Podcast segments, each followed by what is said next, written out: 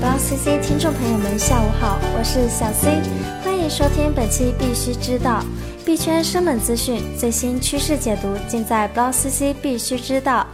那又是一年中秋团圆日，祝大家月圆情圆人团圆，中秋节快乐哦！不管你现在身处何方，抬头看下月亮，心有港湾，那就是家的方向。币圈万象，投资热点。中秋假期将至，许多朋友可能已经计划好要去哪里玩了吧？不过，单纯只想要去香港买买买的朋友，以后就不用那么折腾了呢。香港金管局总裁陈德林透露，金管局正在与内地相关部门积极研究跨境支付安排，希望利用区块链技术，使得未来跨境支付覆盖面更广，同时大大改善跨境支付的速度、效率和费用。另一边呢，联合国的副旅署也开始利用起区块链来转移资金。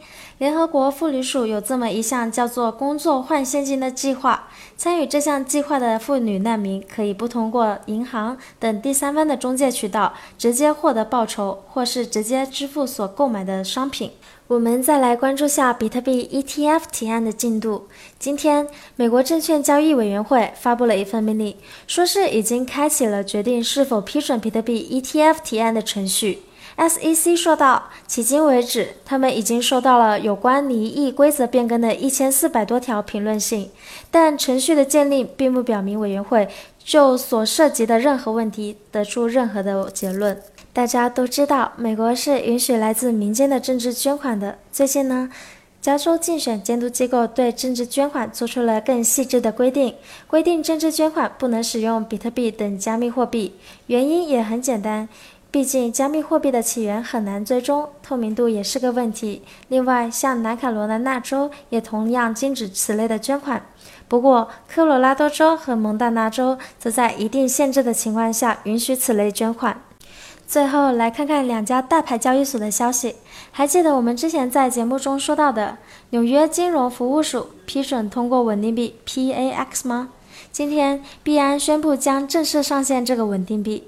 PAX 受美国政府监管，所以相比以往的稳定币有着更高的背书。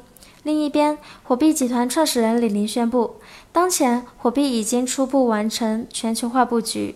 李林说自己看好区块链产业国际化。不过步伐要稳健，重要前提是遵守各国法规政策。区块链百家言。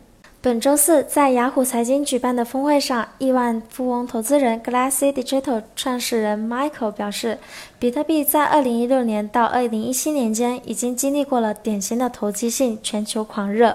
他认为，加密货币市场已经见底，市场已经到了空头疲劳的时候，很快比特币就要迎来伟大的复兴时刻。最近，同样对比特币做出乐观预测的，还有硅谷风险投资家 Tim Draper。这位老兄更是直接给出了数字。他说到，二零二二年比特币的价格可能会达到二十五万美元。币安大佬赵长鹏也是乐观的很。他延续此前关于加密货币市场规模会增长空间的话题，又一次在推特上发文为加密货币市场前景撑腰。他说道：“比特币在过去七年中增长了两百万倍，那么在接下来的几年中，加密市场增长两百万倍的两千分之一，也就是一千倍，怎么会做不到呢？”不过，加密货币分析师威雷布给出了不一样的看法。他认为，加密货币熊市还会持续更长时间，而比特币目前正在经历其自推出以来的第三次熊市。这些要闻值得关注。IDG 资本合伙人刘回光说：“中国区块链有全球领先的机会。”日本上半年数字货币盗窃事件增长了两倍，亏损高达五点四亿美元。俄罗斯主要银行表达与加密行业合作的强烈兴趣，要求政府管理该国加密行业。好了，说完今天的币圈事件，再来讲讲今日的币种行情。行情时间截止十六点整，数据由 Block CC 整理。BTC 目前价格为四点五九二一万元，相比昨天涨了百分之六点一。交易量达到了三百一十点四八亿元，净流出资金达到了十八点零三二亿元。ETH 现在售价为一千五百六十一元，总体涨了百分之八点八一，交易量达到了七十六点三九零亿，净流出资金达到了一点二三八二亿。交易量前两百币种各种排行榜，涨幅排榜前三的是 VIB 一、蒙纳币、DTA。跌幅排行榜前三的是 CCL、COSM、LINK。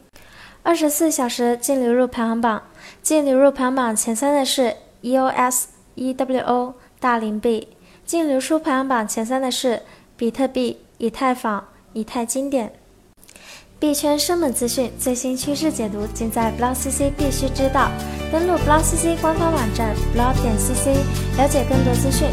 今天的节目到此结束啦，感谢收听，我们下周同一时间再见。